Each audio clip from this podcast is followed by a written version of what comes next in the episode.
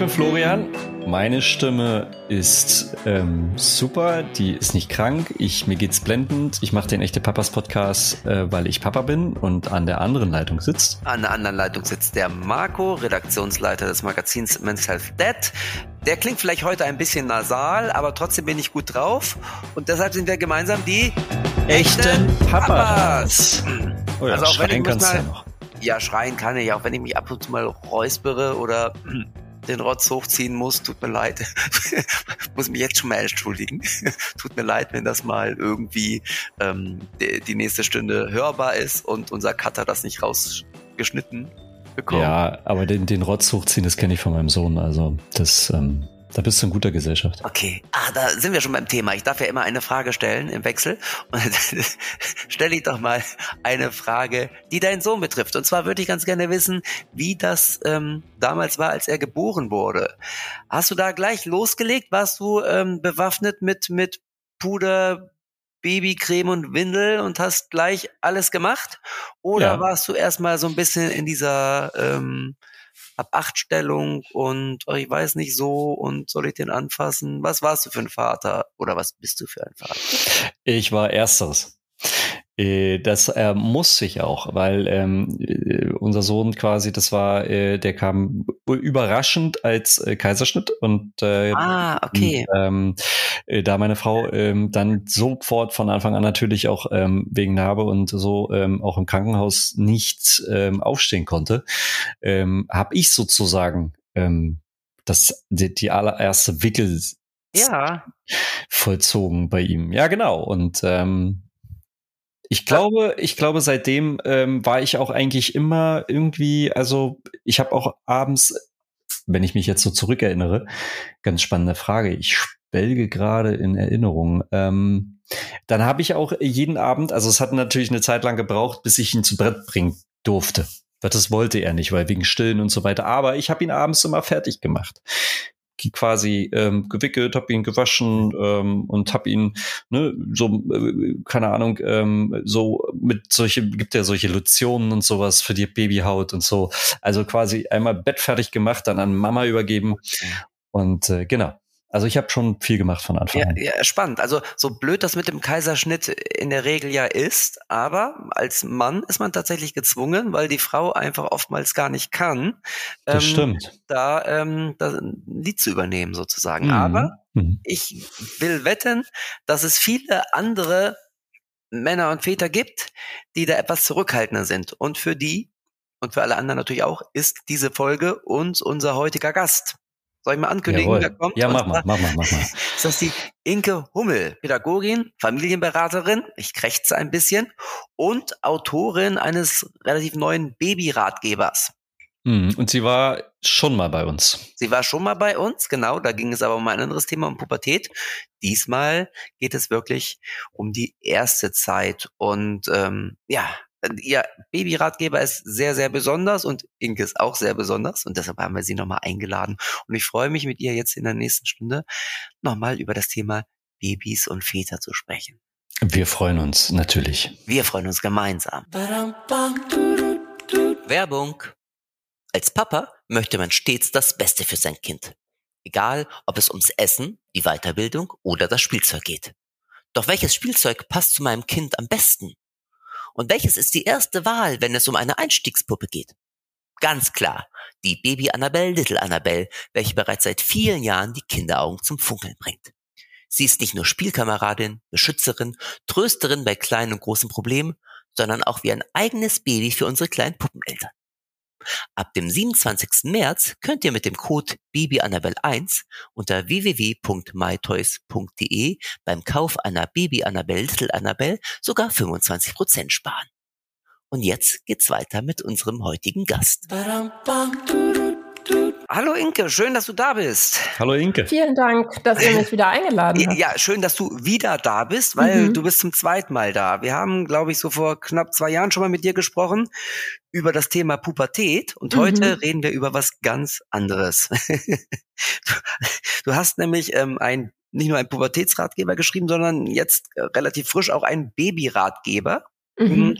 Und Das ähm, ist aber ein Buch, das irgendwie etwas anders ist als alle bisherigen Babyratgeber.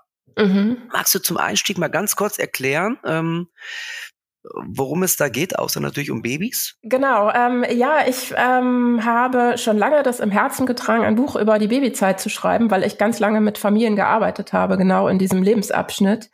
Ähm, und als ich das jetzt äh, wirklich konzipiert habe, habe ich mir überlegt, wie sind Babyratgeber bisher so? Also wir sind immer mehr weggegangen von, ne, früher gab es ja die, die Pflege orientierten Ratgeber, wie macht man das alles? Dann ging es endlich hin zu den Babys, also ne, was brauchen die, tragen, stillen, Familienbett, diesen ganzen Kram. Und ich wollte darauf achten, dass dass es um die Beziehung geht. Im Grunde das gleiche wie im Pubertätsbuch. Ähm, nämlich darum, dass Eltern verstehen, wie ihre Kinder so sind, dass sie ganz viel Wissen bekommen über die Entwicklung der Kinder, aber dass sie auch auf Selbstfürsorge achten. Ähm, nämlich gleich im Babyjahr äh, schon gucken, dass es ihnen gut geht und dass sie nicht hinten runterfallen, dass wir nicht nur den Fokus auf die Kinder haben, sondern auch auf die Eltern und auf das Miteinander. Und das ist in diesem Buch drinne. Ähm, und was es sonst noch ein bisschen unterscheidet von anderen Büchern ist, dass ich keinen engen Zeitrahmen habe. Also es gibt bei mir nicht achter Monat das und das, ähm, sondern ganz viel Weite, wo man wirklich gucken kann, wo steht mein Kind denn? Was muss ich jetzt über mein Kind wissen? Das geht über Bilder in dem Buch, dass man die Stelle finden kann, ähm, wo man lesen sollte. Äh, und was noch ein bisschen drin ist, das war mir in meiner Elternarbeit immer sehr wichtig, ist im Grunde das Thema Nachhaltigkeit. Ich bin nämlich ein Fan davon, nicht 2000 Babyspielzeugsachen zu kaufen, sondern zu gucken, was man zu Hause hat und was man damit machen kann. Das ist auch noch mit drin. Also im Grunde nicht nur ein Babybuch, sondern mhm. auch ein Baby-Elternbuch, ne? Also genau, Eltern werden. Ja, mhm. zwei, Eltern zwei Blickwinkel. Mhm. mhm. Genau. Ich kenne dich als äh, Pubertierflüsterin, ähm, mhm. bist auch bekannt als Babyflüsterin und jetzt wahrscheinlich auch als Babyelternflüsterin. Ähm, wie kann man sowas lernen? Können wir sowas auch lernen? Also den Überblick zu behalten über das, was ähm, quasi in den einzelnen Lebensphasen wichtig ist? Äh, also äh, zum einen habe ich äh, ja Pädagogik studiert und da waren genau meine Schwerpunkte ähm, die Baby- und Kleinkindzeit und die Pubertät. Äh, da kommt mein grundsätzliches Wissen so her. Dann ähm, ist es in der Arbeit ähm, mit Familien, die ich jetzt seit, glaube ich, 15 Jahren mache, äh, ist ganz viel Erfahrung einfach dazu gekommen. Ähm, ich glaube, dass jeder relativ gut sich auch darauf einlassen kann, wenn er das möchte. Ähm, wichtig sind natürlich so Faktoren wie Empathie hm. und Feinfühligkeit hm. äh, und auch die Bereitschaft, ähm, sich Wissen anzueignen. Das ähm, ist ja das, was ähm, moderne Eltern oder Elternratgeber auch ausmacht, dass da viel Wissen drin ist, das sonst nur pädagogisches Fachpersonal hatte, äh, aufbereitet, so dass Eltern das verstehen und ähm, einfach ihr Kind und ihr, sein Verhalten besser einschätzen können. Ähm, wenn man dieses Engagement hat und, und auch selber auf sich gucken mag, was man selber so mitgebracht hat aus der eigenen Kindheit, ähm, dann glaube ich, ähm, kann man sich sehr gut aufstellen in dem Bereich, ja. Hm, also wäre das quasi so, dass du das pädagogische Fachpersonal, von dem du sprichst, ja eigentlich entlastest bzw. unterstützt? Ähm, das hoffe ich sehr und das ist auch mein Gefühl in der Arbeit. Ähm, einerseits gibt es da viele ähm, gute Kooperationen im Grunde, weil ähm, man auf einer anderen Ebene miteinander spricht. Wenn wir uns jetzt Eltern und, und Kita-Personal vorstellen in einem Elterngespräch ähm, und Eltern schon viel wissen, ähm, ist es natürlich einfacher. Manchmal ist es auch ein Ungleichgewicht. Das fand ich ganz spannend, hat äh, Katrin Hohmann mal gesagt. Sie hat immer so den Eindruck, inzwischen wissen viele Eltern mehr als das Fachpersonal, also sind ähm, äh, moderner aufgestellt als die, die, die das teilweise noch ähm, veraltet in der Ausbildung gelernt haben oder so. Mhm. Äh, das kann natürlich manchmal Probleme geben, was man mhm. ja verstehen kann, ne? wenn ich da sitze als Expertin ähm, mit den Kindern im Kindergarten und die Eltern sagen mir, nee, so ist das aber gar nicht, dann muss man damit erstmal zurechtkommen. Das stimmt. Das ist spannend. Und mhm. Flo hat jetzt gerade so lapidar dich Babyflüsterin genannt, aber mhm. ähm, das das. Hab ich nicht. das war mit Respekt. Ja, genau. Ich wollte nur sagen, der Flo ist nicht der Erste, der dich so nennt. Ne? Also dir eilt tatsächlich dieser Ruf ähm, voraus. Das stimmt, das ist entstanden in den äh, Babykursen, die ich hier in Bonn gegeben habe, jahrelang. Äh, da kam irgendwann dieser Begriff auf. Ähm, und ich habe auch irgendwann von einem Kurs zum Abschied so ein Shirt bekommen, wo das hinten drauf steht. Also ich, ich würde mich gar nicht selber so bezeichnen. Das kam wirklich von den Eltern und das war sehr liebevoll gemeint. Das bedeutet auch gar nicht, ähm, dass ich die Frau bin, die für alles die super duper top Sofortlösung hat, sondern ähm, dass ich und das glaube ich ist ein, ein, ein äh, gutes Merkmal von mir. Ich, ich kann mich gut einlassen auf Kinder und kann gut spüren, wo der Schuh drückt. Äh, und das schon bei Babys. Und ähm, das war in den Kursen immer so, die auch sehr intensiv waren. Also die gingen immer ein Jahr oder sogar noch ein bisschen länger, äh, so dass man sich sehr gut und sehr eng kannte. Ähm, ja, und da ist, ist dieser Begriff entstanden, mit dem ich jetzt aber auch nicht total hausieren gehe, weil das so, das klingt so platt eigentlich. Ne? Aber ja, es war aber, sehr liebevoll gemeint. Äh, und Spitznamen sucht man sich ja nicht aus. Nee, sozusagen. das stimmt. Mhm. Muss man dann damit leben. So, äh, meine nächste Frage ist so total basic, aber ich will sie trotzdem mal stellen. Mhm. Ähm, und zwar würde ich ganz gerne wissen, warum aus deiner Sicht denn gerade diese ersten zwölf Monate so verdammt wichtig sind. Also darauf konzentriert sich ja auch dein Buch und ähm, es ist ja so, also meine Kinder sind ja bei der Teenager und ich denke so, okay, auch eine wichtige Phase, mhm. aber ähm, diese ersten zwölf Monate sind nochmal ganz besonders, oder? Ähm, ja, zum einen ähm, glaube ich, das, was ich ganz am Anfang gesagt hatte, dieses ähm, Reinwachsen in ein gutes Verhältnis aus Kindorientierung und Blick auf sich selber, äh, ist total wertvoll, wenn man das von Anfang an schon hat. Das merke ich in den Beratungen oft, dass Eltern ähm, ganz doll den Blick auf die Kinder hatten, aber sich selbst total vergessen hatten. Und wenn die Kinder dann so vier, fünf sind, sitzen die bei mir in der Beratung und sagen, ich kann nicht mehr. Ich habe überhaupt gar keine Ressourcen mehr für irgendwas. Und deshalb finde ich so wichtig, da von Anfang an einzusteigen, dass das gar nicht in so eine Schieflage gerät. Ähm, dass man gleich weiß, ähm, wie komme ich dahin, dass ich mich möglichst sicher fühle auch, dass ich ähm, nicht so große Ängste und Druck spüre, sondern äh, mein Kind in der Gelassenheit begleiten kann.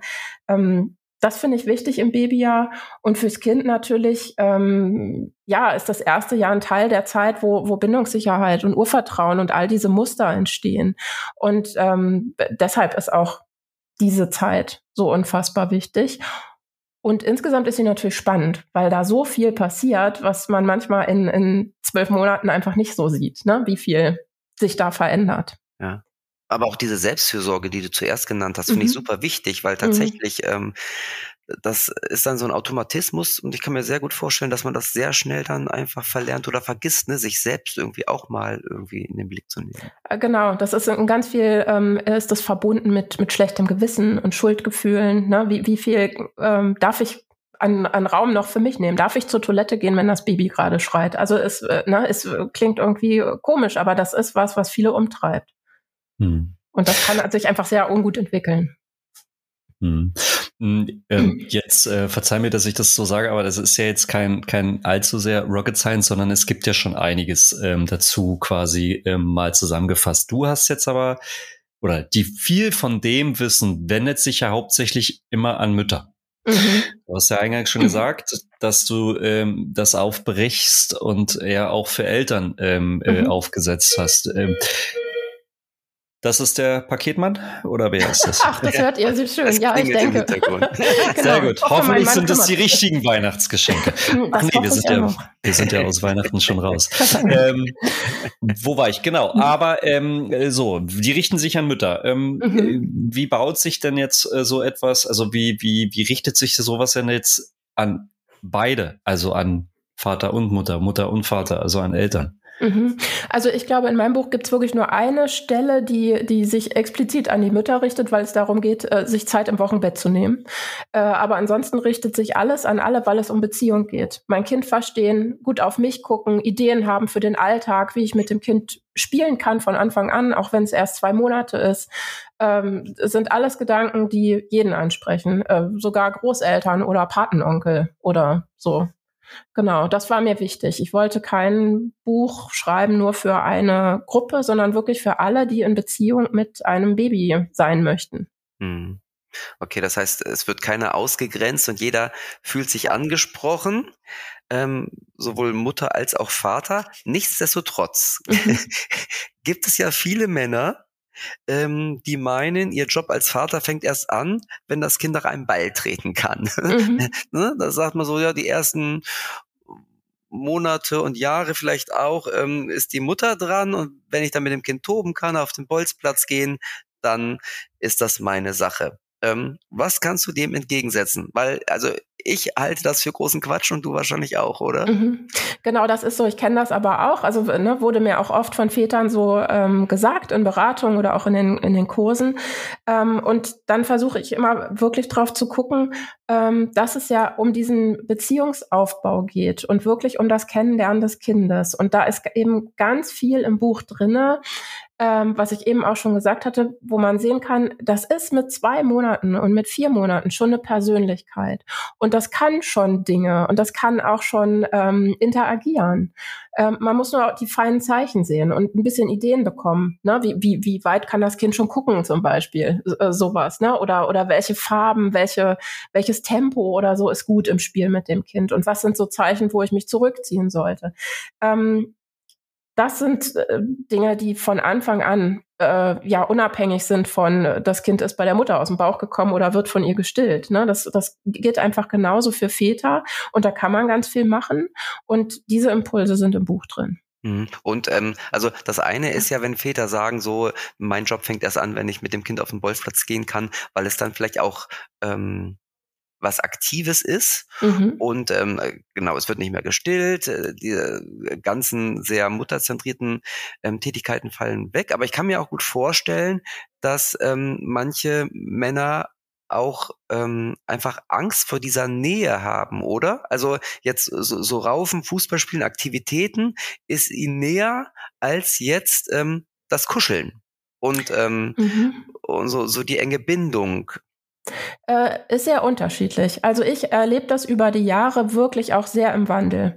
Ich habe über die Zeit immer mehr Väter gehabt, die wirklich relativ früh auch in den Kursen saßen. Entweder waren dann beide Eltern da oder es kam wirklich der Vater und die Mutter hatte mal äh, zwei Stunden frei oder äh, die war schon wieder arbeiten und der Vater hat eine Weile übernommen.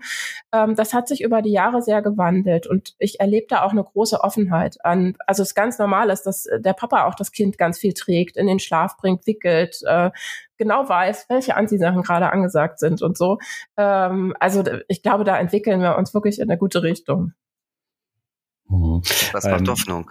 Ja, das macht genau. Das, mhm. das macht Hoffnung. Aber was ähm, ja trotzdem, und das machen, also da, das glaube ich, machen Mütter wahrscheinlich noch viel mehr, wenn sie mit den Kindern in den ersten oder mit den Babys in den ersten zwölf Monaten dann in solche Kurse gehen wie mhm. PKIP oder sowas. Mhm. Dann wird ja sehr gerne verglichen. Äh, ich erinnere mich, dass ähm, wir haben es auch gemacht. Ich glaube, das liegt doch in der Natur des Menschen, ähm, sich mit anderen zu vergleichen und gerade, ähm, dass man so die Entwicklung seines Babys mit den anderen Babys aus dem Bigit-Kurs vergleicht. Ist sowas? Also, ähm, meine Frage wäre, du sagst ja selbst oder schreibst ja selbst, dass so ein Vergleich eigentlich nichts bringt. Aber warum? Es macht doch Spaß, sich aufzureiben und vielleicht irgendwie festzustellen, man ist weiter als andere. Äh, ja, klar, das kann auch irgendwie gut sein. Das kann einem ja auch irgendwie was geben. Äh, ich habe in meinen Kursen tatsächlich immer sehr darauf geachtet, ähm, dass das nicht so hochkocht. Ähm, und habe den Eltern mitgegeben, wirklich ähm, Vergleiche zu machen mit ihrem Kind. Also was kann mein Kind jetzt schon anders als vor zwei Wochen. Das sind ja die relevanten Dinge und nicht, was kann mein Kind jetzt schon besser als der andere. Ähm, oder in solchen Situationen wirklich zu fragen, warum interessiert mich der Vergleich? Ähm, bin ich einfach neugierig? Was ist der nächste Entwicklungsschritt, wenn mein Kind jetzt anfängt, sich zu drehen? Was kommt denn danach? Dann ist ja spannend, was der andere schon so kann. Und ne, vielleicht kann ich irgendwie spielerisch helfen, dass mein Kind auch in diese Richtung kommt. Dann finde ich das wieder ganz gut. Aber ähm, oft macht das einfach Stress dieses Vergleichen, mhm. weil Eltern, also äh, gerade das, da kommen wir auch wieder so ein bisschen in den Anfang rein, durch diesen totalen Fokus auf die Kinder und ein bisschen sich selber aus dem Fokus verlieren, äh, kommt man sehr in Ängste rein. Wenn man so sehr auf die Kinder guckt und äh, sich immer denkt, ist alles gut und äh, wird es das schaffen? Wenn es jetzt so ist, wird es dann jemals gut in die Schule kommen können? Also ne, das sind Dinge, die ich wirklich in den Beratungen erlebe, dass da ganz viel Druck ist und ganz viel Denken an die Zukunft und ähm, man will Dinge verhindern und auf jeden Fall alles richtig gut machen. Und da können Vergleiche einfach total stressen, gerade im Babyalter, wo die Entwicklung so unterschiedlich ist. Und man hat einfach Kinder, hatte ich in jedem Kurs eins, das mit acht Monaten äh, anfing an irgendwas zu laufen äh, und eins, das mit zwölf Monaten immer noch platt auf dem Boden lag. Ne? Das ist einfach äh, die Range und sagt ja gar nichts darüber aus, dass nicht beide vielleicht ähm, mit 14 Monaten super freilaufen können. Das äh, kann total so sein. Deswegen finde ich immer, man muss gucken, dass einem das keinen Stress macht. Ähm, weil die richtig krassen Probleme, die fallen ja auf, wenn man zu den Vorsorgeuntersuchungen geht. Da muss man nicht immer nach links und rechts gucken. Hm. Also kann man sagen, dass ähm, Vergleichen die Vorstufe zum Helikopter ist? Ich bin, ich hasse ja dieses Wort, ne? Das muss ich nochmal sagen.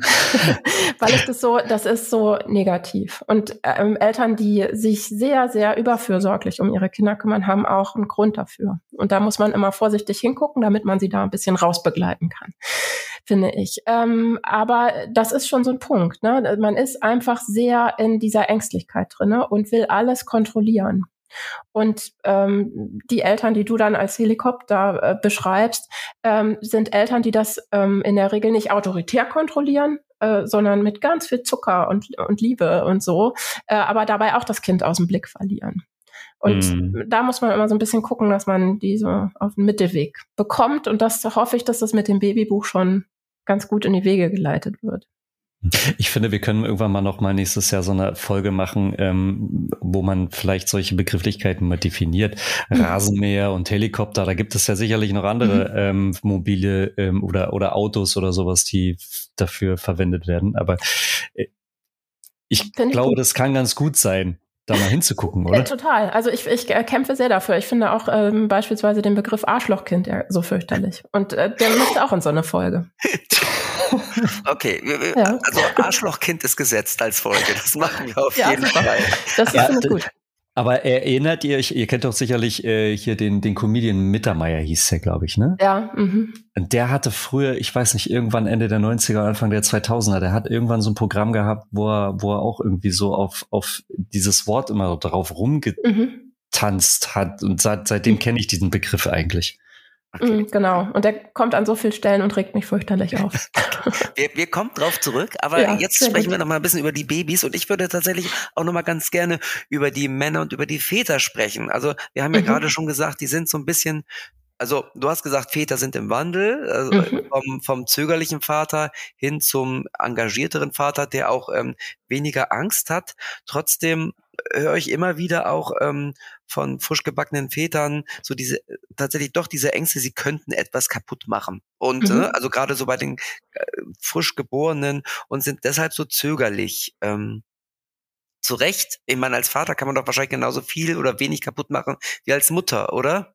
Äh, genau, das Oder würde ich auch so sehen. Ich, also da, da, sehe ich auch im Grunde keinen Unterschied, ähm, außer dass, äh, dass ich die Väter in den Kursen tatsächlich klischeehaft ähm, ein bisschen wilder mit den Kindern erlebt habe als die Mütter, was aber ja nicht einfach negativ ist, sondern es ist halt äh, eine Feststellung. Ne? Ist ja auch, wenn manchmal, wenn, wenn man dann eine, eine, ganz übervorsichtige Mutter hat, äh, ist es ja auch nicht äh, gut.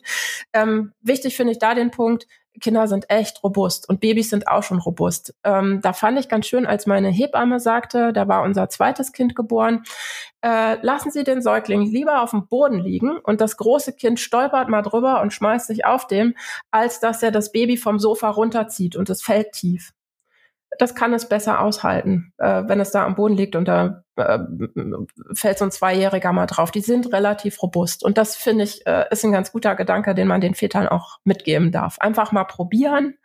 Äh, und man wird schon sehr merken, wenn äh, man irgendwie äh, so einen blöden Body hat, wo man irgendwie zu komisch das Kind reinstopfen will, wenn es jetzt nicht mehr geht, dass den Arm, dass der Arm weiter verdreht wird. Mhm. Genau, das macht man einmal und dann ist der Arm ab. Ne? Nein. genau. genau, dann ist gut. Das macht man einmal und dann weiß man halt, dass man das beim nächsten Mal nicht wieder macht. Ne? Also, genau, oder deckt sich mit Wickelbodies ein. Ja. da macht sie Erfahrung. Ja. Naja, es ist ja aber auch ein bisschen, ne, die, die unsere Vorfahren, äh, die waren ja jetzt auch nicht, äh, die lebten ja nicht in einer äh, zarten und äh, sehr genau. zögerlichen Natur mit irgendwelchen mhm. netten, zufriedenstellenden Tieren, sondern das war ja auch nochmal eine andere Zeit. Mhm. Aber wie sieht's denn, äh, und, und wie sieht es so mit, mit Frühchen aus? Also ich meine, ähm, ich habe die Erfahrung jetzt noch nie mit einem Frühchen gemacht, mhm. aber ich finde, die sind ja noch mal kleiner. So. Kann man, mhm. Da kann man doch bestimmt was kaputt machen. da, da, könnte man bestimmt was kaputt machen, aber ich glaube, äh, wenn, wenn wir ganz äh, normale, gesunde Eltern haben, dann haben die ein gutes Feingefühl dafür, eher ein bisschen zu vorsichtig zu sein ähm, als zu grob. Und das ist auch äh, geschlechterunabhängig. Die Frühchen brauchen äh, körperliche Nähe und die müssen Haut spüren und den Herzschlag spüren. Und da ist ganz egal, ob sie bei Mama oder bei Papa oder bei Oma auf dem Bauch liegen. Ne, das das ist, ähm, ist wichtig, dass jemand da ist. Okay, also im Grunde genau das Gegenteil, ne? Nicht vorsichtig sein und dann lieber den Kontakt meiden, mhm. sondern lieber mehr Kontakt haben. Genau. Mhm. Ja, in Beziehung sein, genau. Ja. Das ist, ist wichtig, ja. Okay. Ähm, äh, Frühchen äh, ist ein spezielles Thema, was mhm. sicher viele bewegt. Ein anderes Thema, was vielen auch, glaube ich, ähm, Körner kostet, äh, sind ja Schreibabys. Und mhm. ich glaube, wenn wir hier über Babys sprechen und über, über die ersten zwölf Monate, müssen wir, glaube ich, auch über Schreibabys reden, weil das einfach so an die, an die Substanz geht bei vielen Müttern und Vätern. Hast mhm. du da ja, ein Tipp ist wahrscheinlich zu lapidar, aber wie ist da deine Empfehlung, wenn man da genau. ist? Ja, also das ist was, was, was ähm, genauso wie, wie super schlecht Schläfer natürlich am meisten an die Substanz geht, ne? weil man äh, so emotional eingebunden ist und im Grunde nicht weglaufen kann. Ähm, wichtig finde ich äh, bei beiden Themen, ob es nun Schreibabys oder total schlechte Schläfer sind, den Gedanken, ähm, alles, was versprochen wird an rascher Hilfe, nächste Woche ist es weg, ähm, da sollte man die Finger von lassen. Ähm, weil das einfach äh, ein, ein, Entwicklungsthema ist, ähm, wo Kinder Zeit brauchen und ähm, wir Eltern Geduld brauchen äh, und eine gute Begleitung. Schreibabys sind ja Kinder, die sehr reizoffen sind und die kommen einfach mit der Reizverarbeitung nicht klar. Und das braucht ähm, Entwicklungszeit, genauso wie das, wie das Laufen lernen. Das kann man nicht sagen, so, und jetzt äh, kannst du aber laufen. Und genauso ist es ist beim Schreien auch. Man kann sich aber Hilfe suchen. Ich finde zwei Gedanken wichtig. Das eine sind die frühen Hilfen, die es eigentlich in jeder Stadt inzwischen gibt, äh, wenn man niemanden hat, mit dem man das Netz erweitern kann. Also kein Opa, äh, keine Freundin, wo man mal sagen kann, nimm das Kind einfach mal eine Stunde und hör du dir das mal an damit ich mal das nicht hören muss. Dann kann man sich an die frühen Hilfen wenden. Ähm, meistens geht es übers Jugendamt, glaube ich, oder die haben auch eigene Seiten, ähm, dass man Unterstützung bekommt, damit äh, man einfach diese Last auf mehr Schultern verteilen kann. Das finde ich ist ein wichtiger Gedanke. Und das andere ist die emotionelle erste Hilfe. Ähm, dazu habe ich einen, einen, super tollen Vortrag gesehen in Hamburg, als wir uns gesehen haben im Oktober, ähm, von Thomas Harms. Du, das kennen ist, wir. Den hatten ja, wir zu Besuch. Der war, genau, also das ist so beeindruckend. Ich kannte das vorher schon. Ich hatte vorher schon mal von einer Mitarbeiterin von ihm auch einen äh, Vortrag gehört, aber diese Videos zu sehen aus der Arbeit, die er mit Eltern macht, das ist so toll. Da kommen Eltern wirklich bei sich an und sind irgendwann ruhig. Und dann können sie sich dem Kind öffnen und dieses Schreien viel besser begleiten und manchmal eben auch stillen. Also dass, dass das wirklich ähm, das Kind sich beruhigen kann und einen Zugang zu, zu den Eltern bekommt. Kann ich total empfehlen. Es gibt inzwischen ähm, in ganz vielen Städten ähm, Menschen, die diese Ausbildung ähm, gemacht haben und da helfen können. In deinem Buch steht, wo wir jetzt gerade auch so bei Hilfen waren, ähm, mhm. dass das Baby oft die gleiche Lösung braucht, nämlich Nähe, Ruhe und vor allem dich. Also damit sind ja Mütter als auch Väter gleichermaßen, denke mhm. ich mal, angesprochen. Ähm, das hört sich jetzt so nach einer Univers Universallösung, universelle Lösung an. Ähm, aber ist es das, ist es das wirklich? Ähm, gibt es die überhaupt oder, oder nicht? Ähm, ich würde es nicht als Universallösung beschreiben, sondern im Grunde als eine, eine Grundhaltung.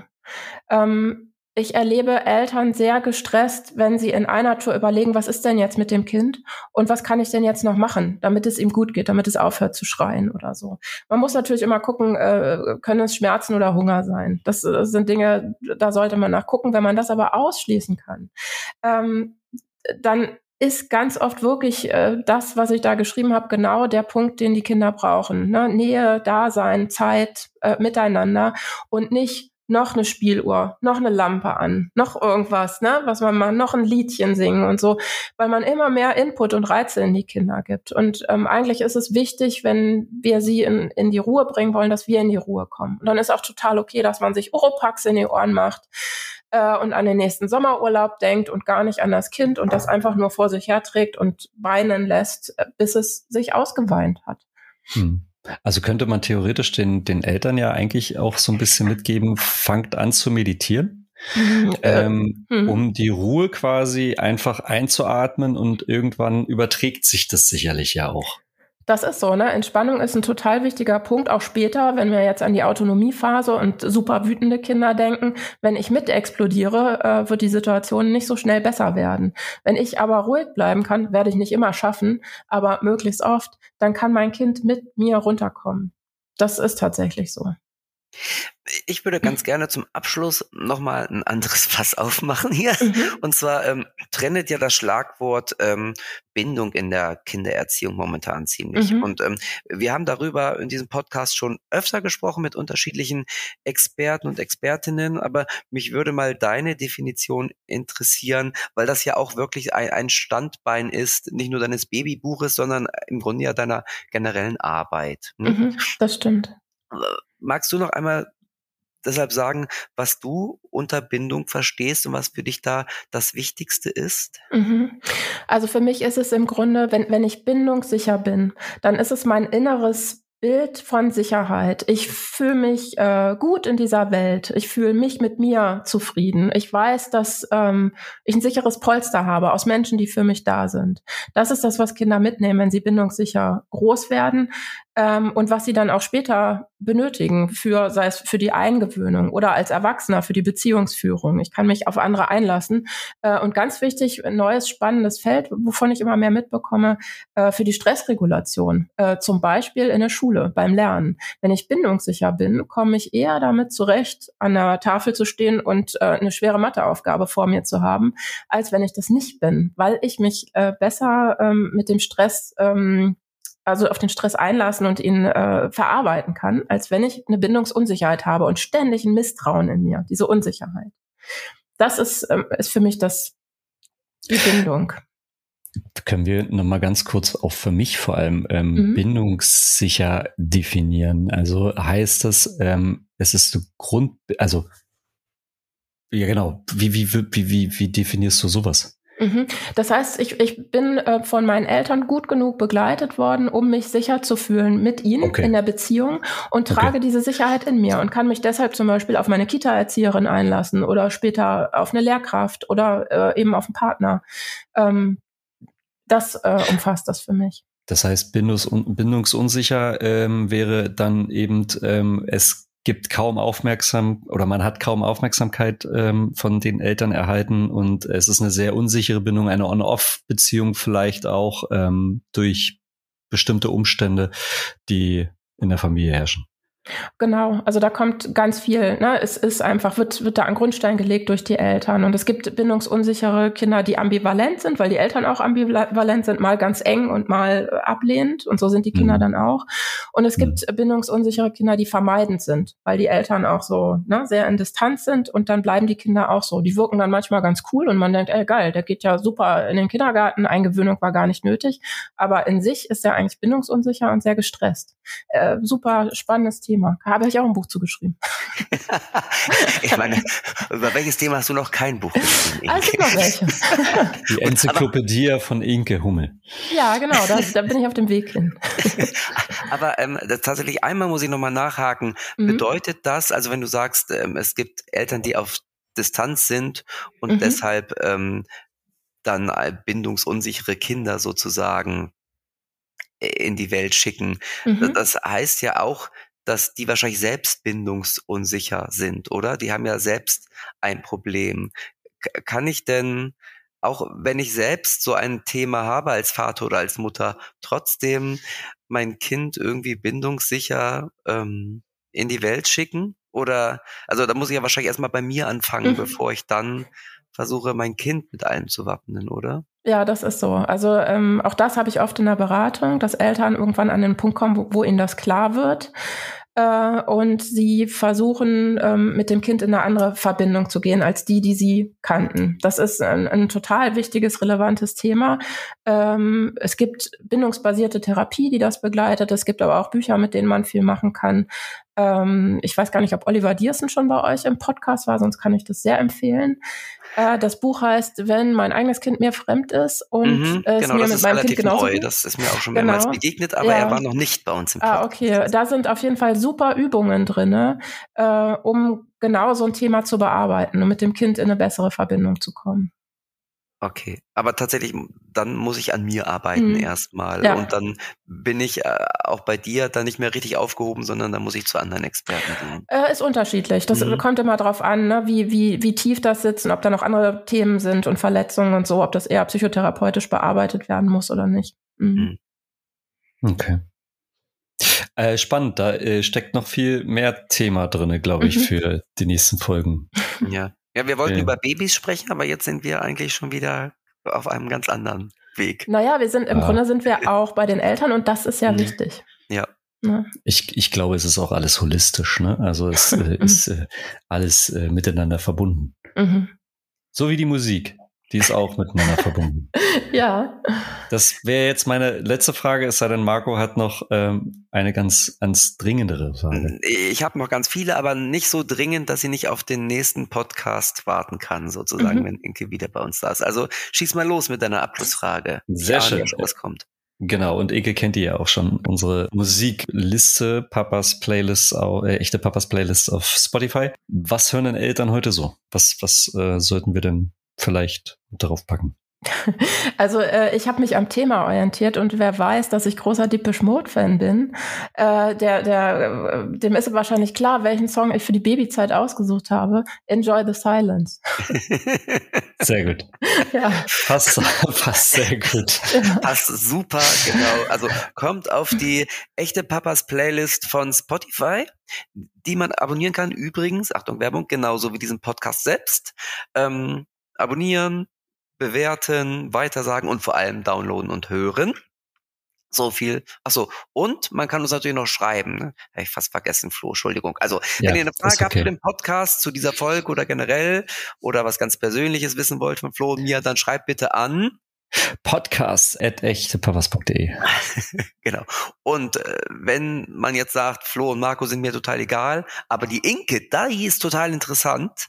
Was machen wir dann, Inke? Äh, dann geht ihr einfach auf meine Seite inkehummel.de und da steht alles zu meiner Beratung, zu meinen Büchern, äh, zu Vorträgen. Also ich komme auch viel ne, in Schulen oder ähm, sowas, in Kindergärten, mache Elternabende zu bestimmten Themen und so. Genau, das kann man da alles finden. Super. Man findet auch das Babybuch. Mhm. Ähm, und du hast ja gerade schon gesagt, du arbeitest an einer Enzyklopädie. Was erwartet uns denn als nächstes? Weil so, wie wir dich jetzt kennengelernt haben, ähm, wird sicher bald wieder ein neues Buch von dir auf den Markt kommen. Oder neue Bücher. Also, ja, genau. was Also ich, erwartet uns denn, ich frage mal so, was Ja. erwartet uns 2023 alles? 2023 kommen voraussichtlich tatsächlich drei Bücher von mir zur Welt. Ich wusste es. genau, und äh, das nächste ist jetzt am 23. Februar das Buch mit allen Sinnen wachsen. Da geht es um Wahrnehmung, die ähm, ein großes, großes Entwicklungsthema ist, im Babyalter schon, ist auch im Babybuch mit drinne, aber im Grunde äh, ganz intensiv auch bis zur Einschulungszeit. Äh, und da guckt das Buch drauf, auf die Jahre eins bis sechs, zwei bis sechs ungefähr. Ähm, wie nimmt mein Kind die Welt eigentlich wahr und wie unterschiedlich vielleicht zu mir, ähm, damit Eltern verstehen können, ähm, wo bestimmte Konflikte herkommen. Ähm, und wie können wir beide daran arbeiten, dass die Wahrnehmung ein bisschen mehr zusammenpasst? Wie kann ich mein Kind da fördern, ohne dass das ein totaler Förderwahn wird, sondern einfach im Alltag sowieso, wenn man zusammen unterwegs ist, zusammen in der Küche steht oder im Kinderzimmer sitzt. Okay, und spoilerst du auch noch ähm, Buch zwei und drei? Die anderen Bücher, ähm, also da darf ich natürlich zu den Themen noch nichts sagen. Das Ah. ist immer so ein bisschen, hm. Äh, es kommt im August mein erstes Buch im Belz Verlag, was sich auch nicht äh, explizit an Eltern richtet, sondern äh, an eine andere Zielgruppe mit einer Co-Autorin zusammen. Und im September kommt dann äh, wieder ein Humboldt-Ratgeber. Wie machst du das? Also, Äh, die schreibst ist- du das morgens, ist- mittags, abends, Genau. nachts? Das ist ja mein, äh, das ist meine Arbeitszeit. Und mein Kalender sieht so aus, dass ich im Wechsel immer Schreibtage habe und Beratungstage. Okay. Und ähm, dann klappt das ganz gut. Also ich brauche für ein Buch ähm, jetzt das, das Bells-Buch nehme ich mal außen vor, das war so ein jahrelanges Projekt, weil das was Besonderes war. Ähm, aber für die Humboldt-Bücher äh, im Schnitt so drei Monate. Also, ne, und wo ich dann nicht jeden Tag schreibe, sondern einfach in meinem Arbeitsalltag, bis es dann fertig ist. Okay. Äh, vielleicht zum wow. Abschluss noch ein Wunsch meinerseits. Ähm, ich wünsche mir ja nochmal ein Hummel-Väter-Buch. Vielleicht kannst du das okay. 2024 mal in Angriff nehmen. Da ja. würden wir uns, glaube ich, sehr drüber freuen. Okay. Ja, ich äh, trage es mal mit in den Verlag. Gut. Okay, so, aber ansonsten haben wir uns total gefreut, dass du bei uns warst zum zweiten Mal und ich freue mich jetzt schon aufs dritte Mal und ich glaube, wir finden auf jeden Fall mal wieder ein Zeitslot und ein Thema, zum Beispiel Arschlochkind. Genau, super, danke schön. Nee, erst, erst machen wir einen Helikopter und Rasenmäher ähm, und dann kommt der Mähdrescher. das passt alles zusammen. Okay, das glaube ich auch. Mhm. Ja, dann, liebe Hörerinnen und Hörer, freut euch jetzt schon auf die Arschlochkind-Folge mit den echten Papas und den Zunge. Ähm, bis die kommt, hören wir uns aber in zwei Wochen mit einer anderen neuen Folge und einem neuen Gast. Und ja, die Inke, die ähm, hören, lesen und sehen wir hoffentlich auch bald wieder. Schön, dass du da warst. Sehr, sehr ja, schön, danke. dass du da warst. Vielen Dank und bis bald hoffentlich. Mach's gut. Ciao. Tschüss. Tschüss.